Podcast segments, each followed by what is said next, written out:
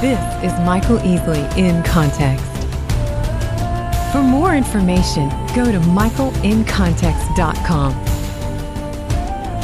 And now your host, Dr. Michael Easley. This is Michael Easley in Context. Welcome to the broadcast today. We're with Tamera Alexander in studio. Thanks for coming in today. Thank you. Thank you for having me. It's, It's nice to be here. Delight to have you. Tamera is the USA Today bestselling author of Rekindled, Revealed, and Remembered, a critically acclaimed Fountain Creek Chronicles historical series with Bethany House Publishers. Her second series, Timber Ridge Reflections, From a Distance, Beyond This Moment, and Within My Heart, continue her signature style of drawing thought provoking characters into poignant settings. Uh, Tamera, you started out writing because you were driving in a car one day with your husband and We were coming back from Texas from from a road trip, and I've always loved reading. But his his mother had um, given me a copy of a book, and I had kind of looked at it, didn't care for it, didn't care for the cover, um, but I did finally come around and read that novel. Um, oddly enough, it was after Claudette, um, my mother in law, had passed away very suddenly of of an aneurysm. Two or three months after that, I happened across that book, and she had asked me while she was alive, "Have you read it? Have you read that? Because Okay. I think you will actually love it." And I never had, judging it by the cover. Um, sat down though after shortly after she had passed. I ran across the book again, sat down, read it, and absolutely loved it. It was just a simple love story, Michael. It was "Love Comes Softly" by Janette Oke, and uh, people might have seen the Hallmark movie now. Right. That's that's pretty popular. Um, but I just I loved it, and it showed me after all of my years of being raised as a student of the Word um, and been into the Bible through BSF and precepts, this simple love story gave me a view of God's unconditional love. A hands on application type that just really moved me. Um, so I started reading everything Christian fiction I could find, which back then was like, you know, two shelves. right? It was it was really not not around then. This was 1995. Um, skip ahead two years later, yeah, and Joe and I are driving driving in a car on the way back from Texas, and um, and I and I finished a novel, and I turned to him and I said, I think I could write one of these. I think I could. I'm a business major, business Right. marketing and management, you know. I, but I always love stories, so I thought, what are the odds of this happening? Probably not very good, but you know, you thought, well, how will I ever know if I don't if I don't try? Right. So, um, sat down. You know, it's a dark and stormy night. Snoopy, Snoopy on the the, typewriter. Snoopy, yeah, at the typewriter. Um, and uh, you know, eventually, after my first book was rejected, and then I kind of put that one in in the in the drawer, so to speak. How'd that how did your first rejection letter feel? You know, it felt like a kick in the gut in a in a certain sense. So when that rejection came, that old voice kind of rose up inside and said, "See, Sure. See, you know." But thank God, through those years, um, he had put people in my life, and I'd been to counselors and sought counseling for that, and he had healed me of so much of that. And really, I was able to differentiate between that voice and and and really what the truth was. And and honestly, the truth was was I'd gotten to the to the third round of the pub board, as they call it, the publishing Right. board, before it was finally rejected. So at that point, I That's thought, you know, big. I That- thought, yeah. wait, you know, so so you step back and you think, wait a minute, I got I got to the You third round. way. Mm-hmm. I got a long way just on the. Hey, what if I tried this? And so then I thought, well, what if I go back and really try um, to learn about writing and how to craft a novel and um, learn how to how to write. Um, so that love of story then just kind of kept me at it, and um, so I took another two years, still working outside the home and doing the soccer mom thing at this time. But my hours to write were two p.m.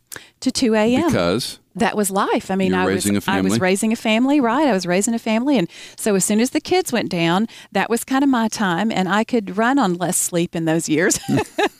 Not quite as little anymore, um, but I could do that then. And so for the, for the next two years, then I I wrote the next book, which would be Rekindled, which is my first published book. now let's go back to um, your your business and tr- marketing training. Yes. So you've got a paint by numbers approach. Mm-hmm. If if I do this, then this will follow. Right, and that does not work well in writing a novel. Right. Um, now, there there are novelists who are um, plotters, as we call them, and then there are seat of the pantsers. I think my mentors were. I- know they were. They were seat of the pantsers. Um, the you know the mentors, the writers that I really connected with ear- earlier on. Um, but yet everything else about my personality, about my approach to things, business approach, um, is very um, very analytical. Um, I love lists, planning, all that kind of stuff. Well, and what I did for all those years before I started writing was corporate conference coordination for five and six thousand people. I can coordinate a conference with one hand tied behind my back because mm-hmm. it's just I'm just I'm I'm kind of wired that way. But writing has me yes, writing though has me gripping the wheel in fear because truly I still even after this, after my tenth novel's coming, out, I still sometimes sit there and look at the laptop and think I do know what I'm doing. Do I really know what I'm doing? That's a spiritual life lesson Yeah. for all of us because I think we have certain strengths and wheelhouse we feel confident and comfortable in. But Mm-hmm. when we step out into something else, uh, maybe it's quote by faith, maybe it's Mm-hmm. because we're taking a risk. It doesn't work the way that thing that we have confidence in Mm-hmm. tends to work. And that's so true.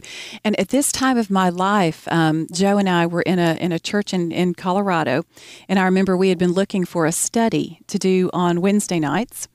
And we had decided upon Henry Blackaby's um, Experiencing God. experiencing God. And one of the tenets, the seven tenets in that, was God is going to lead you to do something. If it is from God, He's going to lead you to do something that you're going to think there is no way I can do this, and you and and you'll be right. There's no way you can do this without Him in you, and that's what God keeps reminding me in this in in the novel writing process. Is you know you're right. You cannot do this without me, and craft the stories that I want you to craft. And um, I'm anywhere from 13 13 months to write a book. Um, my publishers would like them a little faster than that, but I'm just a, a slow writer, and the books are long. The books are longer and chock full of the Tennessee history and that type stuff. Well, so, let's talk a little bit about historical fiction Mm. because there are those of us that like novels and maybe we don't even differentiate between history books and historical fiction and Mm-hmm. pure fiction. Tell us a little bit about how you approach something from a historical fiction grid. Mm, very good. I love history. I and I would pick up a history book. I, I just devour history books. I love historical fiction in that, and some historical fiction more more than others.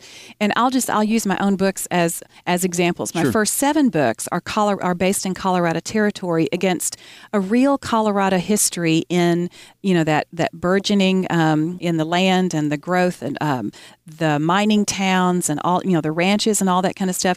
But it doesn't necessarily have real people, real people who lived back there. So it's so it's against a backdrop of, Okay. of history where the where the antebellum novels that I'm writing right now are antebellum mansion novels, Belle Meade and Belmont. They are against real backgrounds, real houses, and real people who lived populate the novels. So so to me, they're both of those are historical fiction, but one of them is historical fiction taking it a lot closer to history and a little bit harder. Well, quite frankly, a lot harder to write because you're dealing with real personalities and real history that's not bendable. You, don't, want want to be a revisionist. You don't want to change no, history. No, you want to write the truth, and yet you're writing a fictional story on top of that. Because you don't know all the details. There's you don't know right. all, yeah. And people, honestly, people don't read historical fiction to read history per se. My readers always tell me, I love reading your books because I learned so much history, but they may not be the type of person who, you know, most people are not going to say, I'd love to read a history book. When you write, are you writing for a woman reader? my target market is is is largely women. Mm-hmm. I'm I'm always um, I do get some men, and they say they are fans of Louis L'Amour. They have long Okay. Mm-hmm. been Louis L'Amour um, readers, and they will pick up a book. They say they won't read it on a plane because of the cover, which I don't. That doesn't bother me at all. I totally understand. So. That's what brown paper bags are for, right? To cover your book. Or, or, well, now we have Kindle, so it doesn't matter. There you have it. Now you've got a new book, A Beauty Mm-hmm. So Rare, and uh, let's hear a little bit of. You've got a beautiful website at tameraalexander.com, and let's hear a little bit of the YouTube piece, the promo piece that's done very well on your site.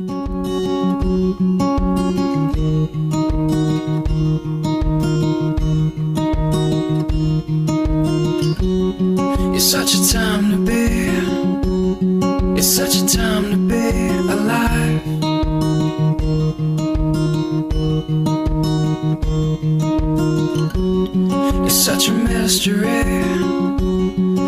such a mystery tonight.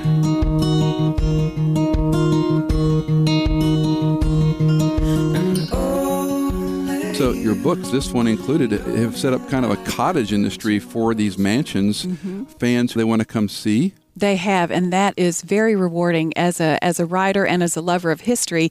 That people have that, that they've never heard of the of the Belmont uh, Mansion or the Belle Meade Plantation. Mm-hmm. So they they make sojourns, reader reader sojourns. As a matter of fact, I'll often meet um, 10, 20, sometimes thirty women who have come from on a girls' weekend out from somewhere, and I'll meet them at the mansion at ten o'clock on a Saturday morning, and then and we'll we'll tour the mansion. But both of the mansions now um, have set up what we call the the novel tour, meaning if you know, um, say say for Belle Meade, if if if you've read the Belle Meade uh, novel, then they will um, you just call and say, I want that I want that tour, and they'll give you the regular tour, but they'll also give you an extra fifteen or twenty minutes of some behind the scenes, um, Okay. uh, like the old Harding cabin, and there's a certain portion of the mansion that is offices um, that are offices now, but they were used at that time. They're used in the novel, so readers love that kind of stuff, Sure. and I love that they love going to those places, keeping history alive. It's Uh, great. my wife dragged me up to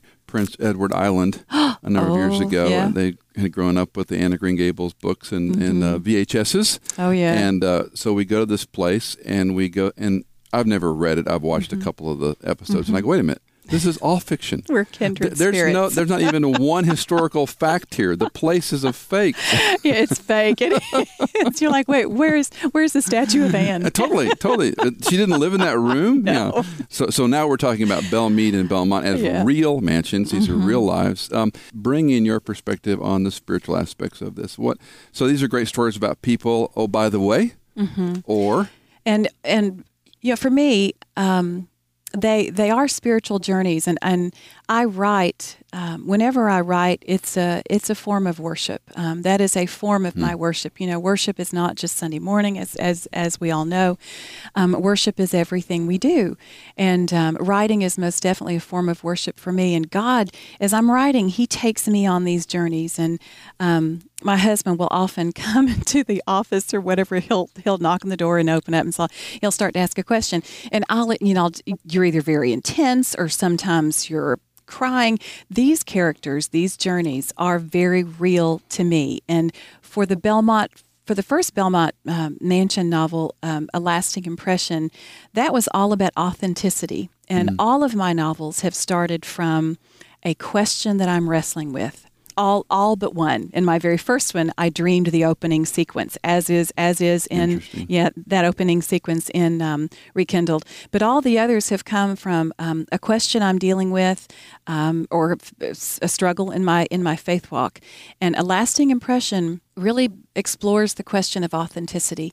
What does it mean to be authentic in your faith? Authentic with others, um, authentic with the Lord, and authentic with yourself. What does that mean? And then, you know, as a novelist, you take that and then you really need to juxtapose it with the actual history. And Adelicia Acklen was the richest woman in America in the 1860s. A lot of people don't know that, um, but that is a that is a fact. And she loved everything, um, all all of the art, but she loved original things. So then I thought, okay, I mean, just as a novelist, it, you play the what if question. What if then? And this this struggle of authenticity was going on in my life and in just just within myself. And I thought, all right, what if you have a forger who suddenly finds her way Right. into Adelicia's house. And so that's to me kind of how the spiritual journey and the fiction, um, and then God just weaves it in ways that I, you know, I, I wish I could be more of a plotter, as we call a plotter.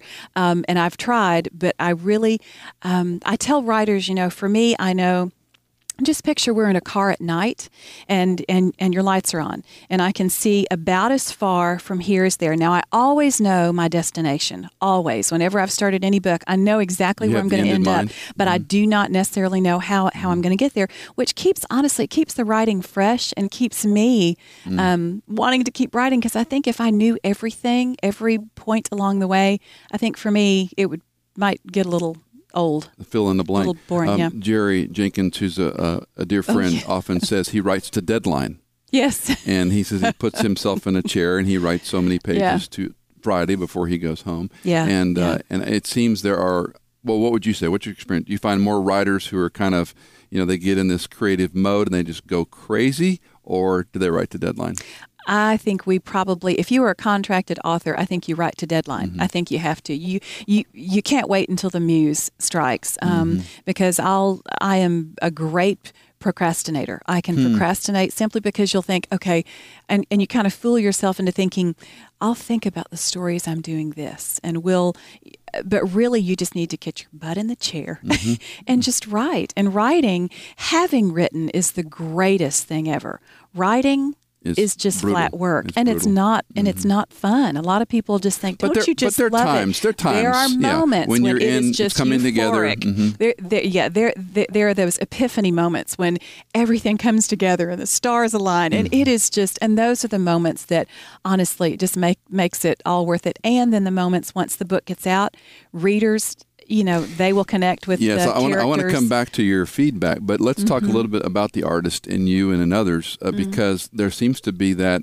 I love the way you describe it, that muse, but it's a lot of hard work. Mm-hmm. And whether you're a songwriter, whether you're a lyricist, whether you're an author, Mm-hmm. or writing a biography that's based purely on fact and, Mm-hmm. and not historical fiction or not a fictitious approach, um, it's it's work. It is. It is work, and it's just, um, and it's something that you just have to really be determined to do. You have to be a self motivator, um, even on deadline. You you've just got to keep your keep it in the chair and um, have a set amount of, of words per day if that's if that's how you work or scenes or whatever it is um, and just really and really stay at it. Um, there's there's really no other way around that. Now you can do things that will inspire you. I mean sometimes all right when I was first starting out I used to think okay I'm going to sit here until I get it done. If I've sat there for 20 or 30 minutes and I am literally stuck I get up and Take a move. break. I get up and move. Um, I don't start I don't start cleaning. I'll I'll tend to just go, I'll go up on the treadmill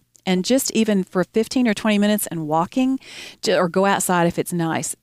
Movement helps. Mm-hmm, um, Washing dishes or, or driving a car, things just, I don't know what it is. It's, your- yeah, it uh-huh, does. It clears that, it clears the block and then it'll come. And then reading history, um, going back and just reading reading accounts, reading autobiographies um, or biographies. It's just, yeah, it's wonderful. I think that's the hardest part of any budding actor, artist, writer is that they see a romantic end out there. It'd be great to be a writer. Yeah. It'd be great to be a musician or a songwriter, but they don't realize that there are very few that uh, it's the first time a wonder hit. You know, it's it's a lot of labor and a lot of sweat and a lot on the floor.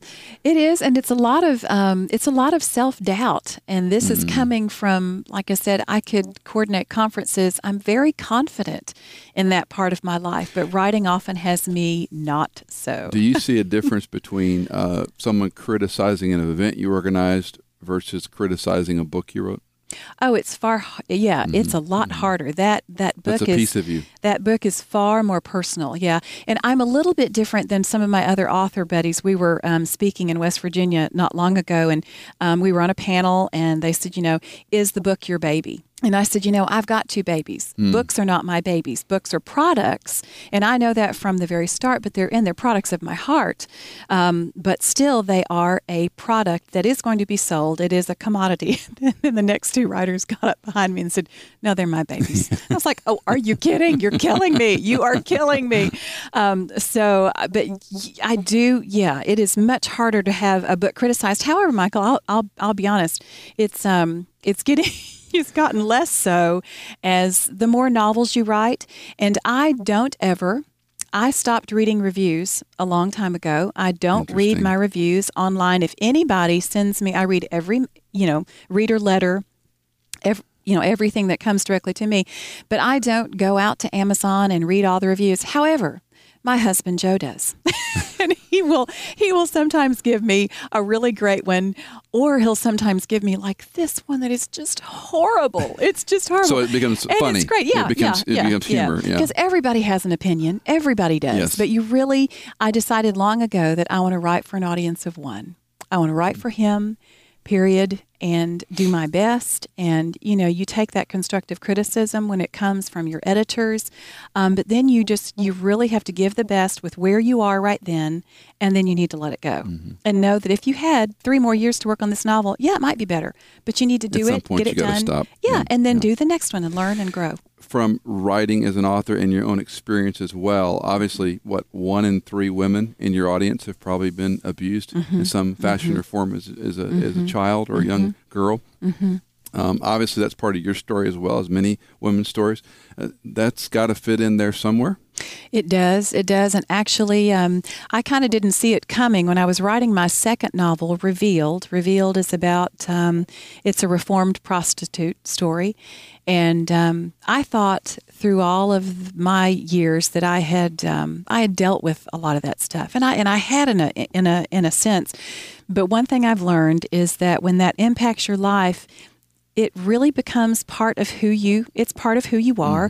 Um, just like you know you have a scar and you carry you know you cut your hand and you carry the scar until we get those new heavenly bodies. It's the same thing with things here. You still remember the incidents you still um, but god uses those to heal others. And that's that's the main thing is i got a ton of reader mail after that book revealed, um, saying, you know, you never say that you were in the book, but the way that you describe They scenes from the it. emotional, from the heroine, from the you know, from the female protagonist point of view, sh- you had to have been, and that opened a dialogue there. Um, that you know, I, I just didn't realize it was that transparent, but apparently, you know, but apparently it was, and I'm really glad that it was, you know, for those people, and we were able to dialogue on that, and I've spoken on that several, several times. But yeah, that's um, that's something unfortunately that is extremely prevalent. Um, What What's the difference, uh, Tamera, between uh, and it's not just specifically women who've been hurt, but Mm-hmm. people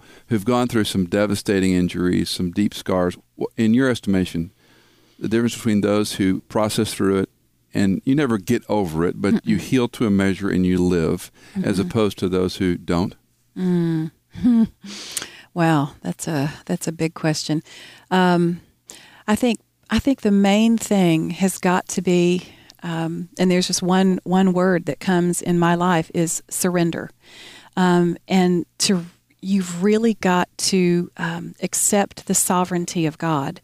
Nothing filters into my life that doesn't first filter through the loving hands of my heavenly Father. Nothing touches my life that doesn't first filter through His hands. Um, he's either sovereign or he's not. He knew, and that man walked into the bedroom repeatedly. God saw it. God allowed it. And you look at the painful stuff that goes on with kids nowadays, and you think, if I were God, I would, I Right. would, yeah, I would, I would stop it. So, but you just, um, so I think it's the surrender to God's sovereignty and knowing that it's not just this pathetic surrender of, okay, this happened and now, but knowing that it's kind of like, um, remember in the Old Testament, the uh, hate with which he hated her was greater Yeah, than the the, rape of love. Tamar. Yes, Uh-huh. the rape of Tamar was greater than the love with which he had loved her. And the, the pain that comes from the experience the joy on the other side of God's healing. And then not not just that healing is is good but what is really the most is the healing that then that pain brings healing to others. Um, that is the that's the greatest joy. Honestly when i think of that part of my life i think those are the that's the greatest joy is helping others come come to healing. And it's really just a for me it's a it's a surrender to god's sovereignty mm. and realizing there is really bad stuff that happens in this life mm. And you know we're promised trouble in this life. Yeah um, jesus says that but take heart i've overcome the world but we're promised and we're promised reading matthew the other day w- with my bsf group um, bible study fellowship every wednesday you know we are we are promised you know when jesus says if you give up anything in in this life I'll, you know you'll get it back a hundredfold. But look over in mark in that same passage two little words and persecution. You know, you'll get all this and persecution. So to think that we will get, to think that we should get through this life unscathed and everything, that's just, this world is That's not a our romance home. novel. That now, that, that's a secular yeah, romance that's a novel. secular romance novel. that everything has a happy ending and everybody's, you know, great. It's just, but part of that is our, um, that's the refinement. That's the, um, that's where we're going to have a faith that shines like gold. We're a fallen people in a fallen context, waiting someone to restore. Yep. And it takes a long time to learn that lesson. We have uh, had the pleasure of having Tamera Alexander on broadcast today. You can find out more about her at tameraalexander.com. You can see all of her books online. They've got some fabulous YouTube clips, uh, little stories behind the stories. I encourage you to visit there. Tamera, thanks for coming by today. Thank you so much for having me. Thanks. Hope you'll join us on the next broadcast. This is Michael Easley in Context. If you have questions or comments, please let us know at michaelincontext.com.